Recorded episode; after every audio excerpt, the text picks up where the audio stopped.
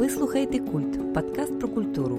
Сьогодні наш герой Зигмунд Фройд. З вами Тетяна Угаркова та Володимир Єрмоленко. Вітаємо! Зигмунд Фройд, засновник психоаналізу, лікар і філософ, теоретик лібідо і консерватор, єврей та читач античних трагедій, мабуть, найвпливовіший автор ХХ століття. Зигмунд Фройд народився в Австро-Угорщині всередині 19 століття. Його батьки були євреями з Галичини, Тисмениці та Бродів. Він довго йшов до слави і визнання, але утримавши їх, зберіг назавжди.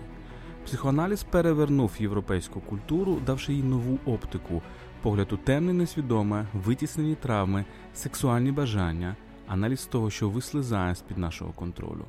Завдяки ньому ми стали краще розуміти самих себе, навіть ті частини власної психіки, яких ми воліли би не бачити. Нагадуємо, що ви можете стати патронами культу на patreon.com kultpodcast. Наші патрони отримують бонусний контент, годинні випуски замість 45 хвилин, а також бонусні епізоди. Завдяки вашій підтримці ми розвиваємося та записуємо нові випуски.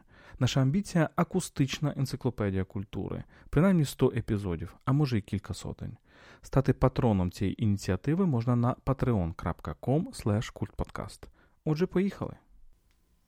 Сьогодні ми говоримо про Зигмунда Фройда, засновника творця психоаналізу, е, австрійського лікаря, який все ж своє життя розвивав власне свої ідеї. Говоримо про його особистість, про його становлення, але також про його теорію, про те, який вплив вона має, зрештою, не лише на медичну науку і на терапію пацієнтів, але також на всю культуру, на філософію, на літературу і тому подібні речі. Сьогодні важко собі уявити сучасну культуру без того, щоб згадувати Фройда, адже він відкриває цілий материк, я би так сказала, цілий континент проблем і драйверів, які рухають культуру і людство. Володю, твоя версія, чому Фройд такий є важливий сьогодні? Без сумніву, це ми можемо говорити про тему лібідо, про тему сексуального потягу, про тему еросу. Але як ми будемо сьогодні говорити, я сподіваюся, Фройд не був е, людиною, яка відкрила ці теми, тому що принципі, його середовище, так, це середовище відня кінця 19-го, початку 20-го століття, але не тільки відня і французької, і німецької культури е, тодішньої, воно вже намацувало цю тему. І скоріше Фройд просто дав значно чіткіший е, чіткіший оце вираження цій цій темі лібідо, е, цій, цій темі еросу. Так? З іншого боку, Фройд, без сумніву, це людина, яка відкриває несвідоме, тобто те, те що нами керує якісь несвідомі підземні поштовхи. І знову ж таки він не був відкривачем цього, тому що багато людей до нього так е, говорили про ці речі. Е, і можна сказати, що Фройд е, це людина, яка бачить оцей зв'язок Еросу і Танатосу, потягу до любові, потягу до смерті, але знову ж таки він є до певної міри вираженням цієї епохи. Тобто дуже багато цих речей, де ми нібито звикли вважати Фройда першовідкривачем, насправді скоріше він був найбільш провокаційним, можливо, найбільш гострим виразником тих тенденцій, які в принципі були в його час. І, можливо, що дуже добре йому вдалося, це власне бути в тій точці, де сходиться і е, тема сексуальності, тема еротизму, тема лібіду, так, які є одним з найважливіших за його концепцією біологічним драйвером поведінки людини, але водночас е, він близький до філософських ідей, до ідей е, осмислення релігії, в тому числі до антропологічних ідей, тому що його теорія намагається дати відповідь на запитання, а чим є людина. Тобто Фройд дуже мало вкладається в такі дуже вузькі ем, такі рамки, скажімо, медичної науки, хоча він більшу частину своєї життя займався практикою, тобто він мав реальних пацієнтів, про це сьогодні розкажемо. Тобто він мав таку практику з людьми, він намагався їх, їм повернути якісь умовне здоров'я, тобто лікувати неврози. Але водночас те, що ми бачимо, що це така теорія історія, яка дуже швидко виходить за межі суто терапії. Так? Вона стає якимось якоюсь даністю для Знання про людину взагалі для гуманітарної науки, і саме тому мені здається дуже важливим і таким сильним є вплив його на філософію. Ми дуже часто говоримо, що ось Фройд, скажімо, він входить в цю герменевтику підозри разом з Марксом, там Ніцше, іншими філософами. Або ми говоримо про те, що є ціла традиція, вона величезна і вона дуже непроста. Застосування теорії Фройда, скажімо, в студіях е, літератури, в літературознавстві, в способах осмислення літератури літератури, або, скажімо, є дуже непростий діалог, дуже цікавий і непростий знову ж таки діалог е, Фройда і феміністичних студій, да, тому що жіночі студії не завжди погоджуються з його тезами, там, скажімо, там, е, з багатьма з цих тез, яких він висловлює. Тобто це така теорія, яка ширша за суто медичну. Хоча він починає, е, так, давай поговоримо, можливо, про його початок, починає, власне, з такої терапевтичної настанови, з ідеї про те, щоб лікувати людей лікувати їх від е, істерії, так, від неврозів, от, але дуже швидко виходить за межі цього. Я думаю, що успіх Фройда пов'язаний з тим, що він був а, не тільки філософом, але й лікарем. Ти абсолютно тут права. Але фішка в тому, що він був не тільки лікарем, але й філософом. Я би сказав, навіть метафізиком, хоча він скоріше це хотів заперечувати. Ну і до певної міри він також був засновником такої собі науково-культурної секти. Так, Психоаналіз як певна секта, про це теж не варто забувати. І е, Фройд, оці теми, наприклад, тема сексуальності, ну вона розвивалася колегами Фройда, так, таким як Крафт Ебінг видатний німецько-австрійський лікар, автор цієї знаменитої Psychopathia Sexualis, з якої ми, власне, і і знаємо ці поняття, як садизм і мазохізм, які Фройд, наприклад, бере. Або е, така людина, як Альберт Моль, так, яка, яка в принципі, ще до Фройда говорить про лібідо і і впускає е, цю тему. Або, наприклад, його молодший також сучасник Хавелок Еліс, який захоплюється ранніми текстами Фройда, але формує, наприклад, е, поняття аутоеротизм. Тобто ми бачимо оце середовище ідей, середовище культури. І Фройд, от він сам говорив про те, що він творить метапсихологію. Тобто той факт, що він одразу дає оці місточки до культури, е, що він, наприклад, приходить в психологію і каже: Я зроблю е, вам місточок до, наприклад, теорії сексуальності, коли він при, е, приходить до ідеї, взагалі, наприклад, теми онтогенезу, філогенезу, людської біології, і говорить, фактично, я вам створю зараз я створюю теорію людини, коли він приходить до теми релігії і культури і каже, я вам дам ключ до цих тем, і коли він насичує цей психологічний дискурс, в принципі, поняттями з культури. Тому що що таке, наприклад, знаменитий Едипів комплекс, неможливо його зрозуміти без розуміння того, що Фройд е, мав класичну освіту, е, де він читав Есхіла, Еврипіда так, Платона так, і так далі. Так? Тобто це людина, яка теж в медицину приходить з культури і літератури. Так, яка створює таку герменевтику культури, от е, дуже великий корпус дискусій навколо Фройда. Він стосується того, якою мірою, в якій мірі власне психоаналіз є наукою, і чи є він наукою взагалі. І тут насправді відповідь вона е, складна, тому що е, це, якщо це наука, це скоріше наука в такому німецькому сенсі цього слова, тобто не сайенс, так, не наука, а скоріше вісеншафт. Тому що як ми можемо зрозуміти свій внутрішній е, світ? Ми як як суб'єкт, який є водночас і суб'єктом, і предметом нашого розуміння. Це не є наука, яка подібна, скажімо, до математики, так, або до фізики, або до хімії, так, до наук, які є чітко е, розрізнення на суб'єкт, так, який розуміє, який досліджує, і об'єкт, який є, знаходиться поза ним. Е, Фройд від самого початку досліджує, що він предмет його дослідження це сама людина, сам її внутрішній світ, з її підсвідомим, несвідомим, з тими речами, які вона воліє від себе приховати, і тому подібні речі. І тут от критерій об'єктивності, так, він абсолютно абсолютно інший, очевидно, так, це є гуманітарна наука, це не є наука, так, де можна там провести якісь лабораторні дослідження, так, і аналіз сновидінь, так, це, грубо кажучи, це не аналіз крові, так, де є чіткі якісь показники, за якими ми можемо сказати, що там пацієнт скоріше здоровий, аніж хворий.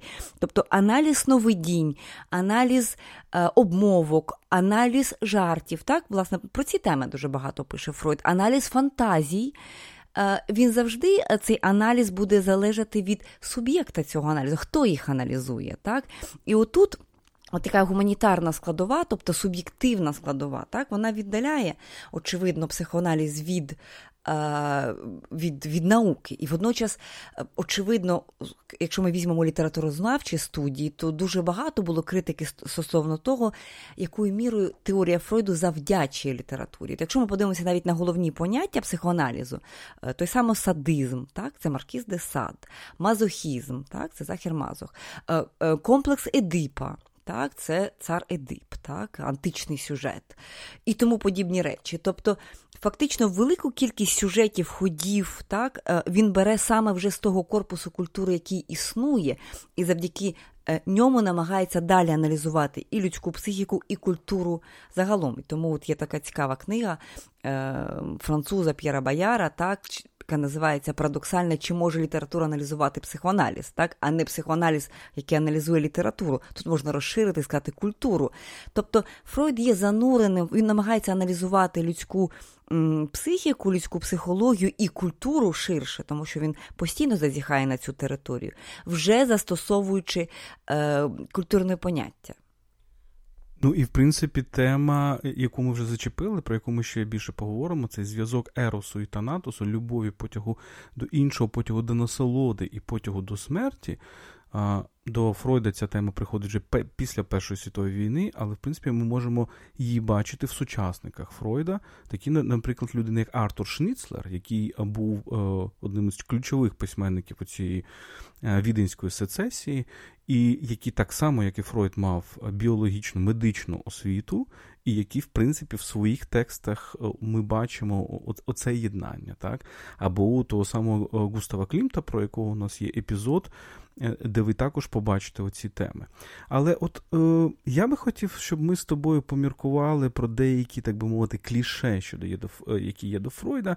І мені здається, спробували все ж таки вийти трішки за рамки цих кліше. Один, Одне з кліше полягає в тому, що от Фройд він був таким збоченим щодо сексуальності, щодо лібідо, він бачив це лібідо скрізь.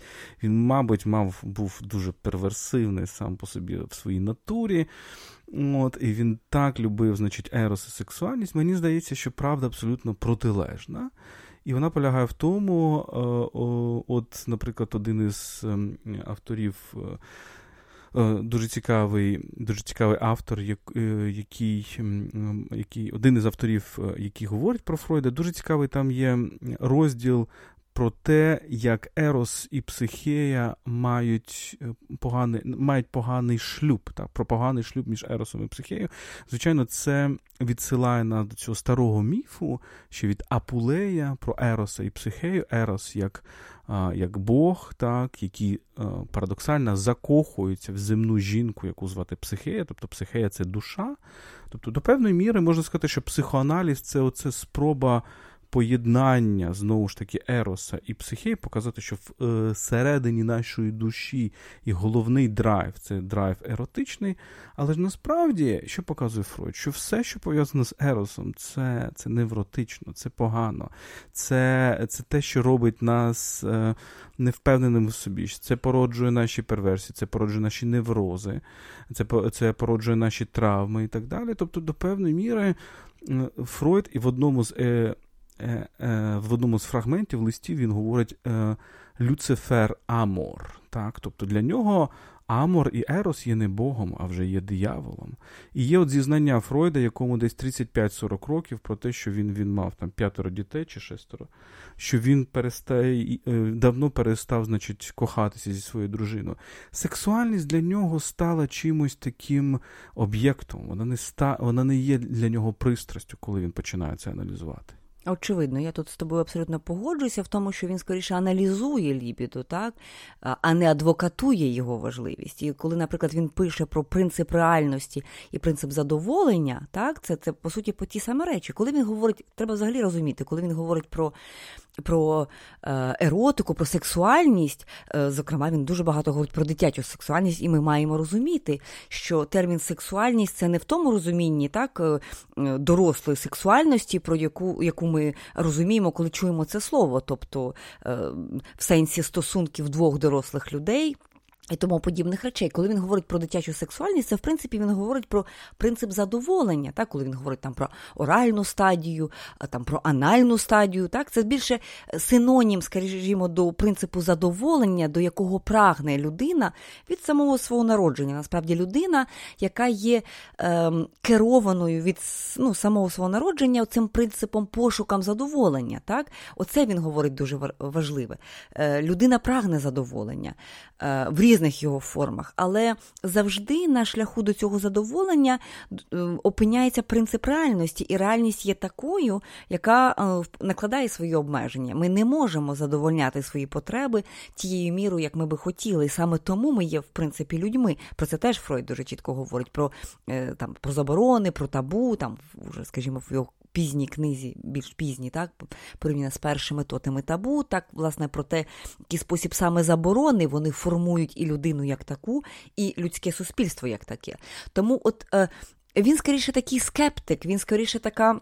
А такий аналітик, який намагається показати, що людина має рухатися шляхом до усвідомлення принципу реальності, так і скажімо, там термін сублімації, так про це ще сьогодні будемо багато говорити, який є ключовим його, скажімо, розумінні культури, мистецтва, творення і так далі. Сублімація це є принцип заміщення, коли ми, так би мовити, заміщаємо нашу безпосередню просту таку біологічну насолоду чимось іншим е, культурою, культурним, так, якоюсь прийнятною формою.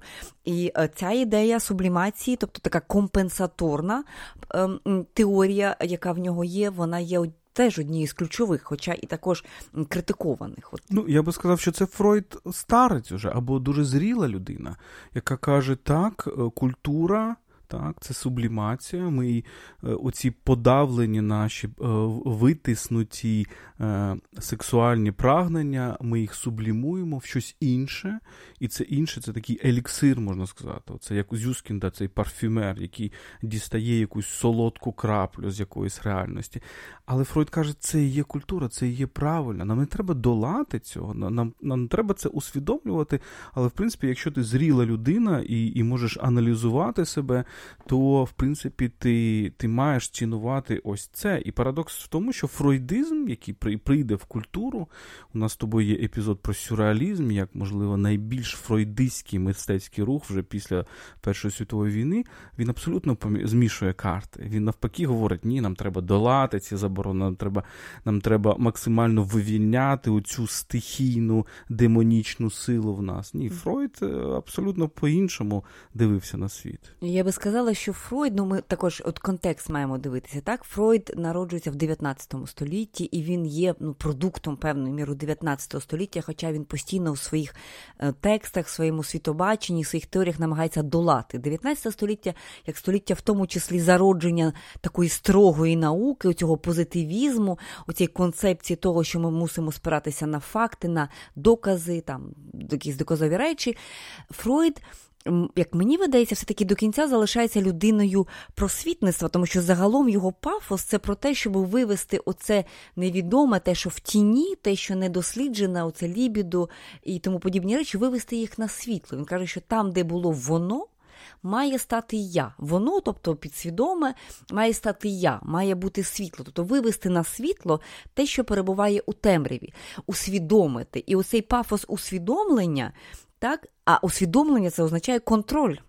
Над собою, так, це контроль над над, е, над еротикою, над еротичністю, над сексуальністю, е, над е, принципом задоволення. От, власне, контроль і робить з нього оцю ідею все-таки доволі е, таку консервативну. Е, в принципі, Фройд має репутацію і закономірно має доволі консервативну людину, тому що пафос його е, терапевтичної практики полягав в тому, щоб повертати людям здоров'я, не повертати їм свободу, так, а повертати їм здоров'я як контроль над собою, здатність адаптовано, адекватно жити в тогочасному суспільстві, відповідати там його вимогам і позбавлятися неврозів. Тобто це про примирення, це про вивільнення, так, виведення на світло того, що є в темряві, і примирення з ним без неврозів, більшою мірою, аніж про революцію, аніж про позбавлення табу, там сексуальної революції, тому подібні речі. Ну так, але але він показує, що оце, оця рівновага, так, оце зняття напруження, а це поняття напруження, воно дуже важливо для тієї епохи. Одночасно з Фройдом працює Анрі Берксон, так, який абсолютно по-іншому бачить світ. Берксон бачить світ як о, оце нескінчене якесь абсолютне багатство цього життєвого пориву, те, що Берксон називає Елян Віталь, так, на початку ХХ століття. Для Фройда світ абсолютно інший. Він скажи, скоріше, це фізичний світ. Це це ще ньютонівська, я би сказав, фізика. І зважаю, що німецька традиція, якщо от французька традиція, про яку ми ще поговоримо, це традиція скоріше е, психопатології, те, чим займався, наприклад, Шарко, про якого ми ще поговоримо, сподіваюся, то німецька традиція це так звана психофізика. Там дуже важливий це був елемент німецький і австрійська, без сумніву. Дуже важливий цей елемент фізики. І в цій, е, в цій, в цій картині світу. Е, насправді головна дилема, е, головні два постулати, я би сказав, перший постулат, що енергія завжди її кількість залишається незмінною, і тому з'являється тема сублімації. Якщо енергія моя і репресуються, наприклад, щодо теми сексуальності, вона кудись має іти, вона має е, в чомусь реалізовуватися. І другий постулат, я би сказав, що це ідея того, що світ це немов оцей фізичний світ, де є напруга і розвантаження, напруга і розвантаження, як пружини. так? І Фройд він каже: дивіться, просто якісь природні люди, тварини, от вони розвантажуються просто в таких е, беззаборонних сексуальних актах. Людина це творити не може, бо є оця культура, як культура обмежень. Але нам, принаймні, для того, щоб розвантажити свою психіку, бо якщо вона не розвантажена, вона приводить до неврозів і так далі, нам треба принаймні їх усвідомлювати, їх проговорювати. І Фройд просто показує, що це просвітницьке завдання, воно набагато складніше, ніж думали там в 18-19 столітті. Ти згадала дитинство.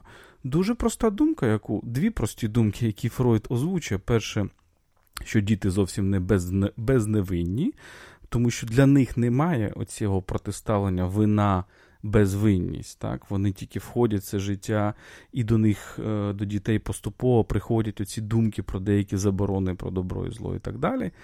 І про це потім напише Маріо Варгас Йоса в своєму геніальному такій повісті похвальне слово до мачухи, де він показує цю дитину нічанську, фройдівську, можливо, яка не знає, що таке заборона. Так? Це перша теза. І друга теза, дуже важлива, можливо, ще ще важливіша, це теза про те, що. 18-19 століття пройшло з думкою про цього кантянська теза, про те, що у нас завжди є єдність нашої, нашого самоусвідомлення. Ми, Ми є я, тому що ми себе пам'ятаємо. Дитинство це період, коли ми себе не пам'ятаємо, так? коли стираються великі пласти нашої пам'яті. І дитинство і є оця оця велика терра інкогніта, так, де ми себе фактично не пам'ятаємо. І і кожен із нас знає це. так, Кожен із нас знає, що оця наша пам'ять не є, вона не сходить кудись нескінченно в наше життя. І оці задоволення, яка дитина має, наприклад, від, від того, що вона. Е, смокче, значить, свій палець або смокче материнську грудь. Ми ми насправді цих задоволень не пам'ятаємо, але вони все одно можуть жити десь в глибині нашої психіки. Дві важливі ремарки в мене є. От е, ти говориш про взагалі от місце Фройда от філософії, про дитину. Да? Дитина не є невинною, безневинною і так далі. Тобто це такий антируссоїзм. Так? Це взагалі така вже претендує на певну філософію, тому що Фройд говорить про те, що людина приходить в світ і за своїм природнім походженням вона не несе з собою там якесь добро, мораль і тому подібні речі. Е, людина е, за своєю органікою, так, вона є дуже складною, да? вона є близькою до до тварини в якихось сенсах цього слова. Тобто природа, оце протиставлення природи і культури, природи і цивілізації, дуже важливо у Фройда, але не лише у Фройда, воно у, у Фройда, зокрема, воно не на користь природи як такої. Так, Тут він, скажімо, набагато ближче до Ніцше, аніж до Руссо. Е, людина не є, дитина не приходить в світ та, такою доброю, невинною і так далі, і вона, її не псує культура, а навпаки, так, культура дає їй можливість стати людиною. Це дуже важлива думка. І от ще одна важлива думка, мені здається, тут треба наголосити. Ти казав про енергію, да, про те, що от Фройд досліджує, в який спосіб оця закон е, збереження енергії. Лавуазьє, здається, так він він, він відбувається. Тобто, якщо ми не можемо задовольнити потреби тут, вона каналізується да, в якихось інших сферах, тобто відбувається заміщення, заміна і тому подібні речі.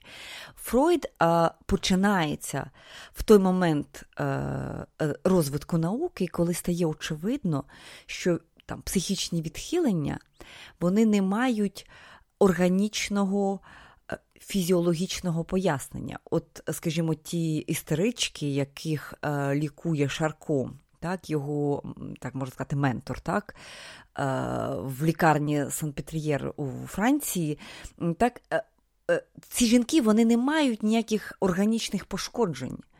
Але е, психологічні е, відхилення так, в істерії вони присутні. Тобто це є такий спосіб подивитися, і і тут відразу проблема для для, для всього позитивізму. А де, е, так мовити, джерело цього дефекту? Е, ми можемо, і, і, і це, до речі, те питання, яке можна сьогодні. Адресувати так до нейронауки і тому подібних речей.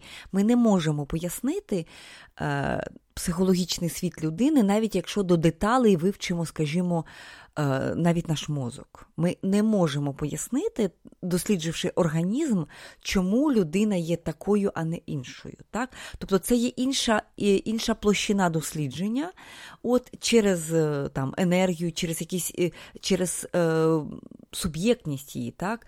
і не, де не все пояснюється власне організмом. І це такий shift, надзвичайно важливий, який робить Фройд, тому що тут так, для того, щоб зрозуміти людину. Так, Він пропонує там аналізувати сни. Так, ну, здавалося б, дуже суб'єктивно. Але виходить, що власне через або через Е, через розмови.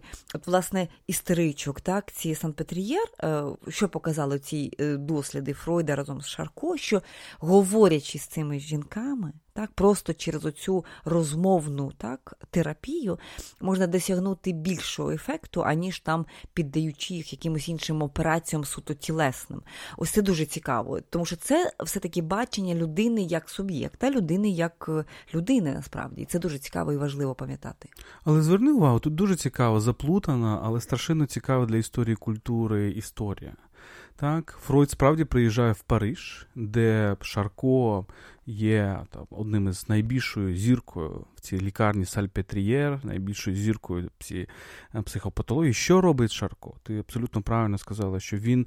А, це тисячолітня традиція, взагалі поняття істерії. Так? Тобто, що таке істерія? Це здебільшого у жінок, хоча Шарко доводить і його колеги навколо нього доводять, що це не тільки у жінок, також є у чоловіків, що це незрозумілі якісь проблеми тілесності, це можуть бути якісь тремтіння, це може бути якісь е, якісь у, у складності з диханням і так далі. і так далі.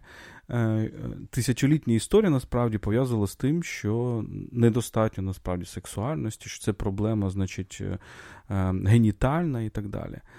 Шарко намагається довести, що це проблема не тіла, власне, а, а передусім свідомості, мозку, можливо, і так далі.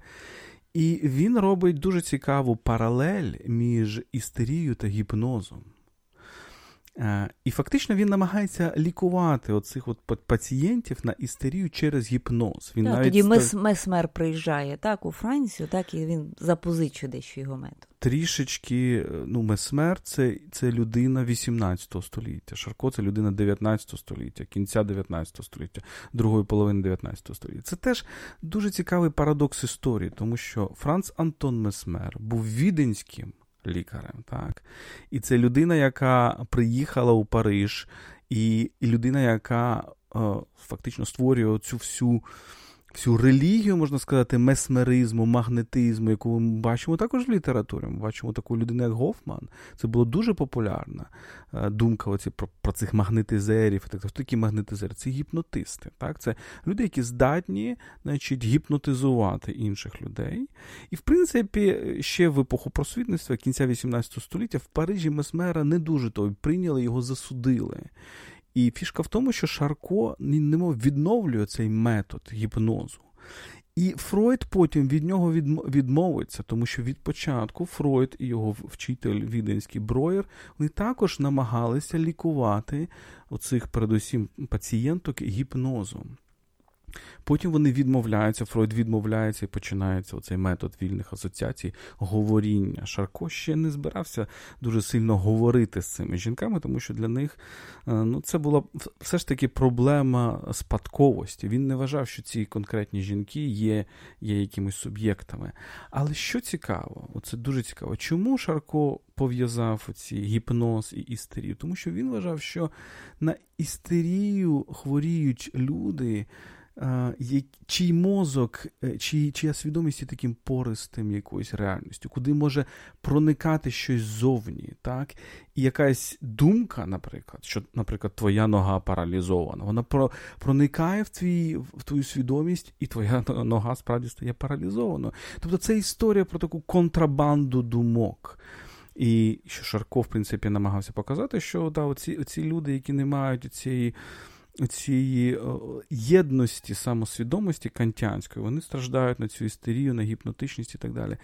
Що Фройд потім робить, фактично? Він каже, що ці незрозумілі якісь контрабандисти в нашому в нашій свідомості, тобто ці думки, якісь фантазії, якісь ідеї, які ми які ми не контролюємо, ми не можемо їх контролювати, насправді вони не зовні якось приходять, вони завжди в кожному з нас сидять.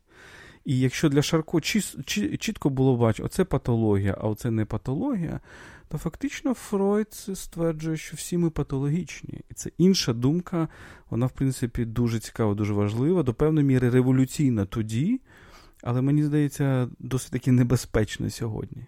Так, і знову ж таки е, погоджуся, і е, знову ж таки, що важливо, що для Фройда його пацієнти вони завжди є суб'єктами. Так? Тобто немає тут от е, цього акценту на патологічності процесів. Тобто людина є певною мірою цілісною з усіма її проблемами, неврозами, тіками і тому подібними речами, і взагалі прийняти ідею про те, що лікар має з пацієнтом говорити.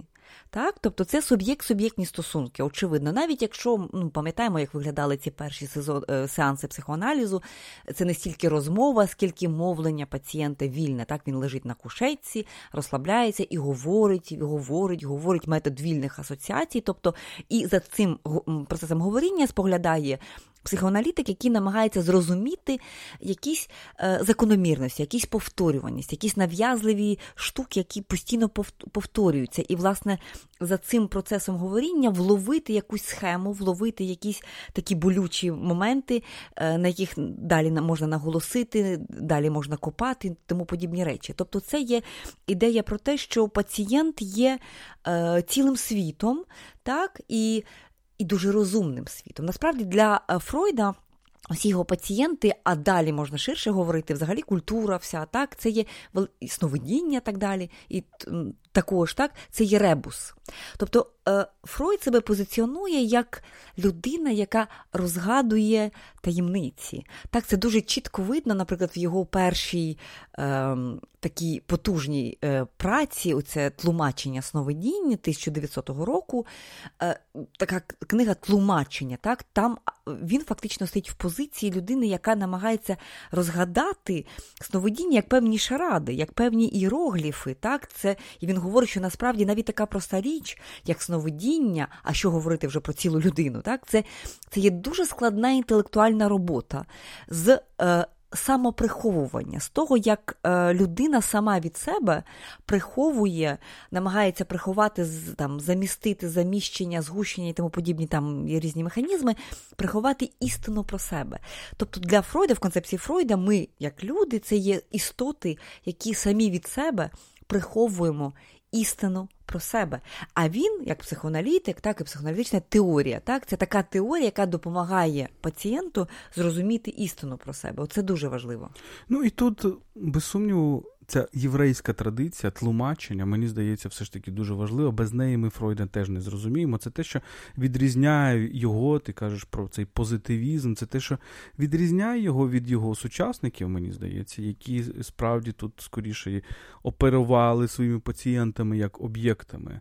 Фройд е, з єврейської родини, його е, взагалі звати Сігізмунд Шломо Фройд. Він дуже пов'язаний насправді ось цією східними, е, східними, можна сказати, регіонами Австро-Угорщини, і, зокрема, з українськими нинішніми землями, тому що його батько з Тисмениці, от, його мати з Бродів, якщо я не помиляюся народилася в Бродах, а потім якийсь час провела в Одесі. А його дід е, Шломо Фройд, так, якщо я не помиляюся, він з Бучача. Так? Тобто абсолютно ті міста, які зараз є українськими, але розуміємо, що це міста, передусім єврейської культури, цих єврейських штетлів і так далі. І це, мені здається, залишає дуже великий на ньому спадок. Так? Оцей, оцей підхід, бо справді він підходить до людської психіки, до несвідомої, як до великої такої машини з продукування шифрів, так?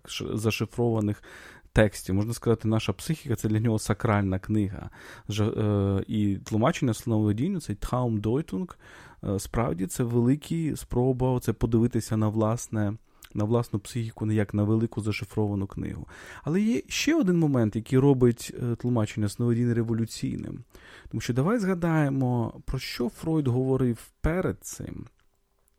В принципі, у нього насправді, от е, ми інколи так іронізуємо з Едипового комплексу, насправді, так, і якихось інших речей, бо треба говорити про те, де межі Фройда. так. А межі Фройда, мені здається, в тому, якраз з чого ми починали. Він занадто захотів стати метафізиком. Він занадто хотів пояснити все одним єдиним принципом.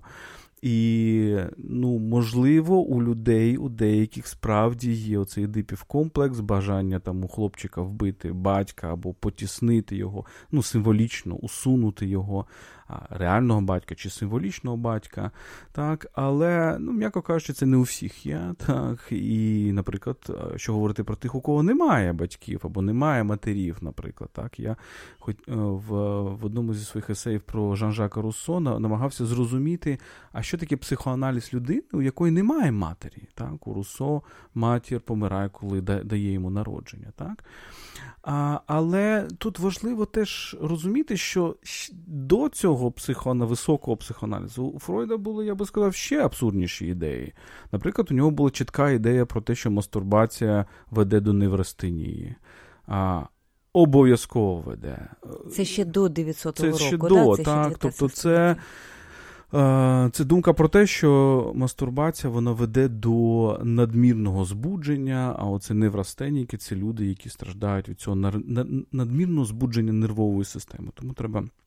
Краще уникати мастурбації взагалі, бо вона веде до вона має дуже чітку, значить, е, причину. І тут Фройд теж фізикаліст, тому що він надихається такою людиною, як Роберт Кох яка здійснила величезну революцію, тому що е, він від Кох відкриває мікроорганізми. Він говорить, причини от таких то хвороб, наприклад, холери, полягають дуже в конкретні речі, не в безлічі якихось е, різних причин, а в конкретні речі. І Фройд намагається до певної міри це така ментальна вірусологія, так, або ментальна бактеріологія. Він намагається знайти оці мікроскопічні речі, які неодмінно призводять до якихось проблем. Наприклад, там сексуальна травма в дитинстві неодмінно призводить до, до, до, до неврозу. Але чому все ж таки тлумачення сновидінь є революційним, тому що до цього Фройд думав, що, як і теж багато людей навколо нього, що оці неврози, істерія, вона породжується якимось. Бо це, це, ця увага до дитинства також була у його колег. І було розуміння, що слухайте, е, дуже часто це люди, які мали якісь, ну, які, які, грубо кажучи, були зґвалтовані в дитинстві. Так, Люди, які страждали від сексуального насильства в дитинстві, тому вони зараз мають ці проблеми.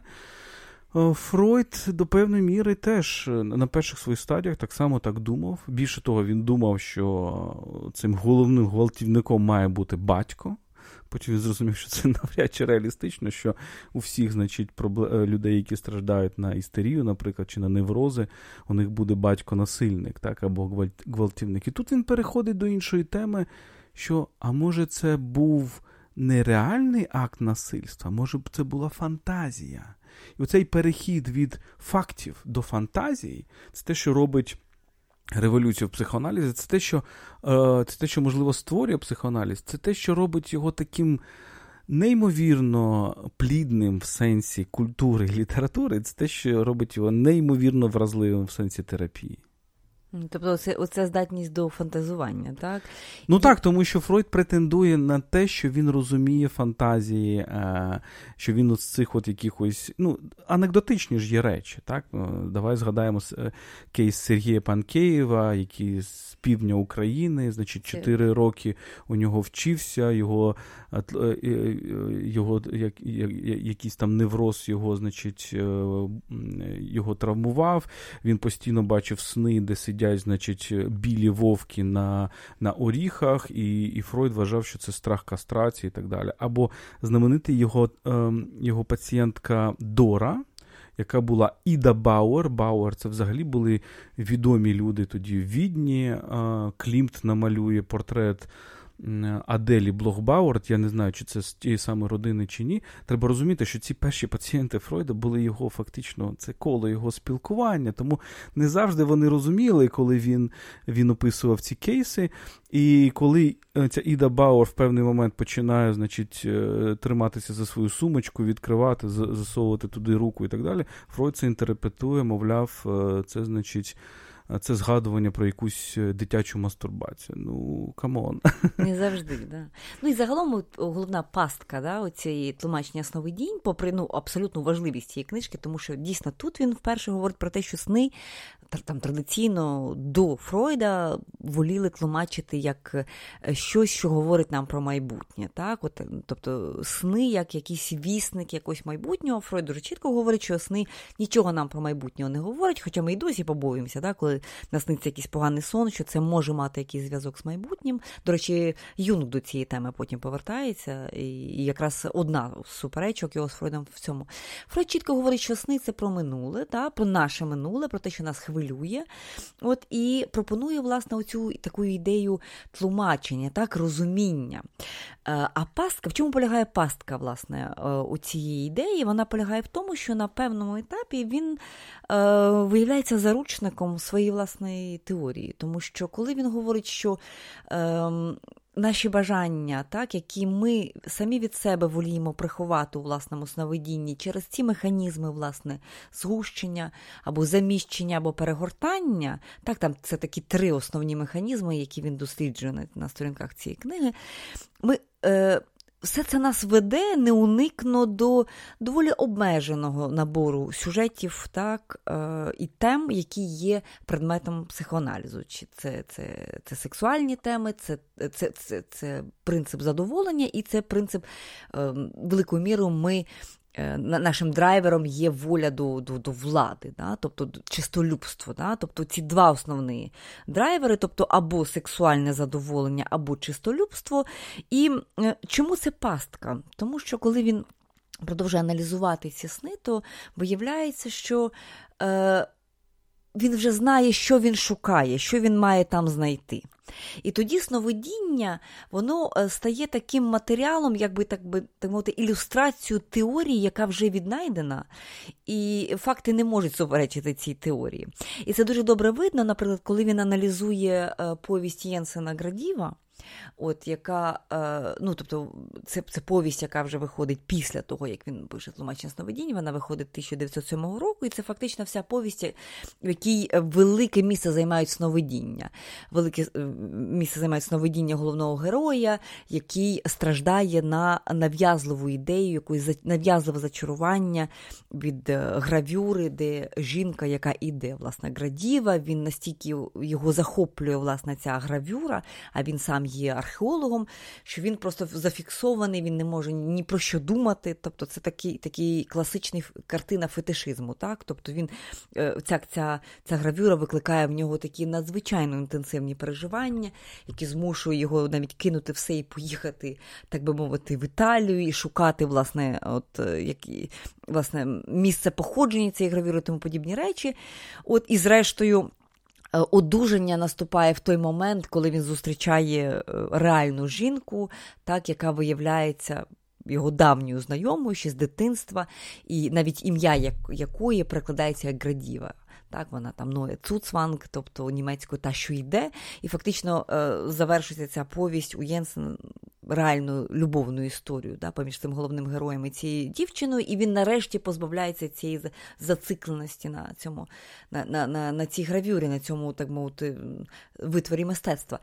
От е, те, що постійно закидали Фройду, і, і мали, можливо, на це якісь певні підстави, це те, що на певному етапі. Е, набір ходів зрозумілий, і все багатство культури, все багатство літератури, літературних сюжетів, воно е, починає обмежувати. Тобто психоаналітична теорія, яка відкриває цей континент, вона ж починає його обмежувати. І це те, що так не подобалося Юнгу. В його тлумаченні, да, в його розумінні снів.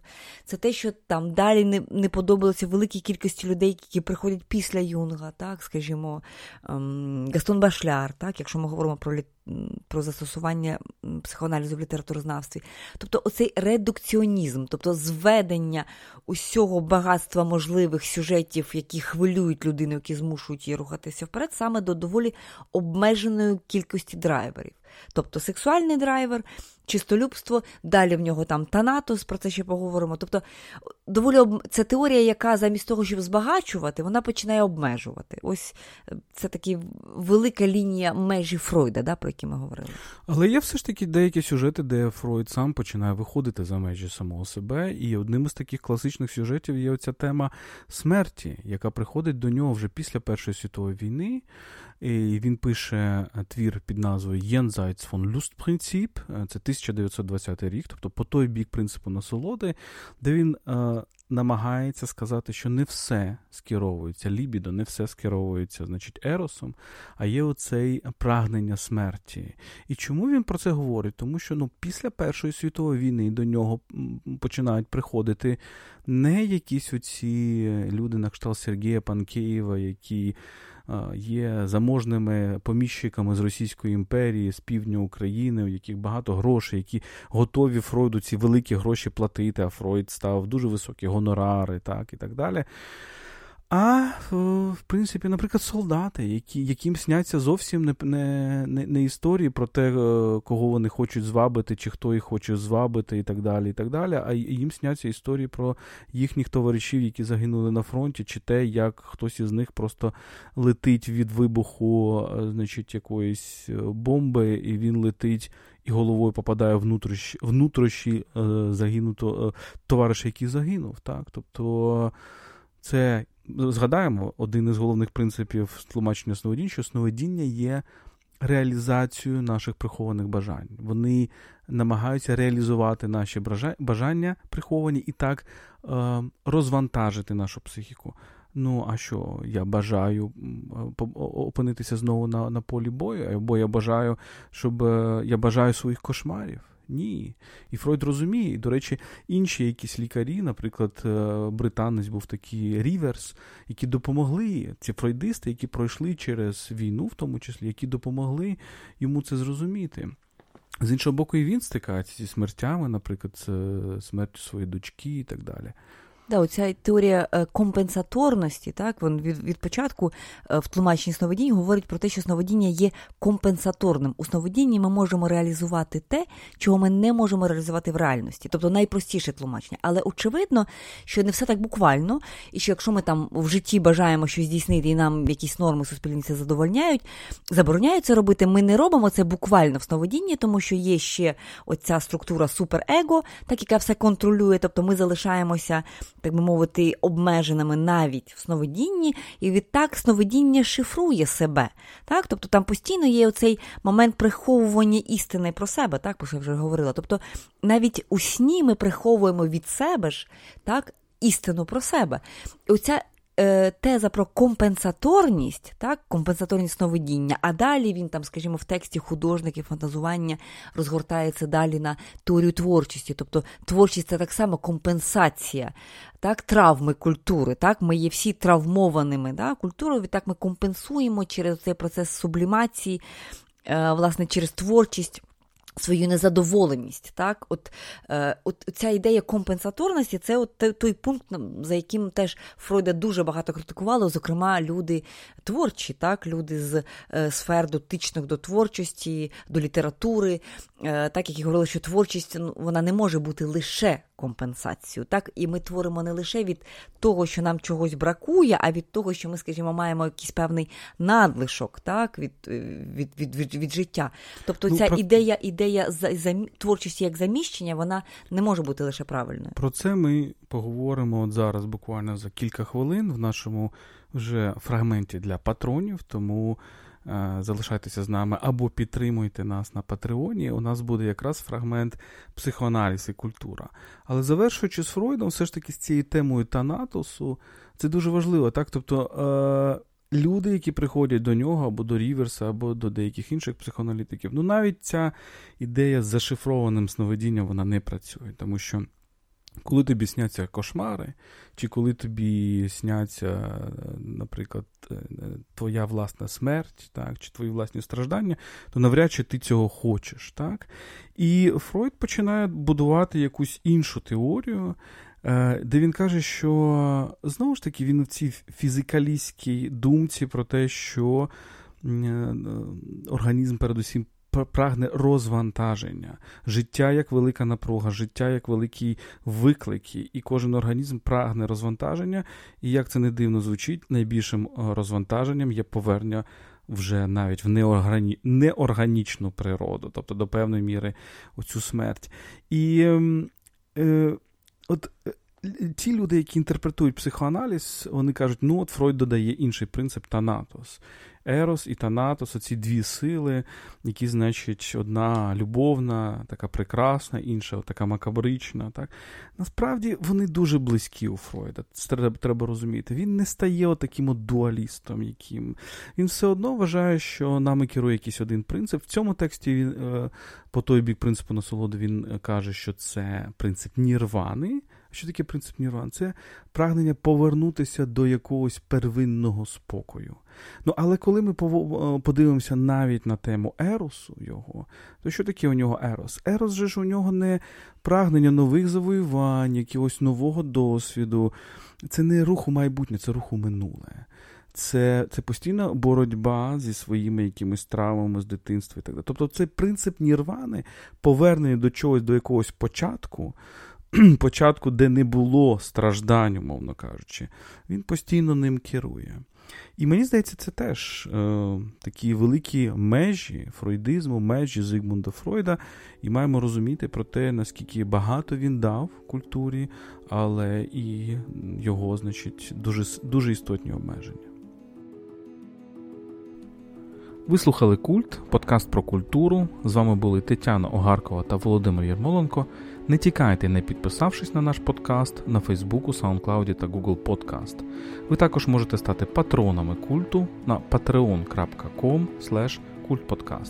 Наші патрони отримують бонусний контент, годинні випуски замість 45 хвилин, а також бонусні епізоди. Завдяки вашій підтримці ми розвиваємося та записуємо нові випуски. Наша амбіція акустична енциклопедія культури, принаймні 100 епізодів, а може й кілька сотень. Стати патроном цієї ініціативи можна на patreon.com. Тож до зустрічі на культових темах.